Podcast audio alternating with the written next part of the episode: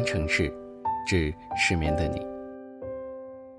我们每个人都在拼了命地追赶一些东西。在学生时代，我们追赶成绩；工作之后，我们追赶职位。有的时候追一些潮流趋势，而有的时候追一些精神寄托。这一场追赶就像是跑步一样，我们都喜欢将目标挂在眼前，一直看着目标很近，却永远追不到。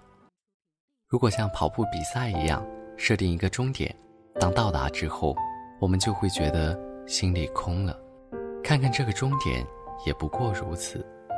努力奔跑追逐的东西也就这样，得不到的永远在骚动。我们总喜欢追一些很遥远的东西，总觉得这样的过程能让自己光芒万丈，英勇无比。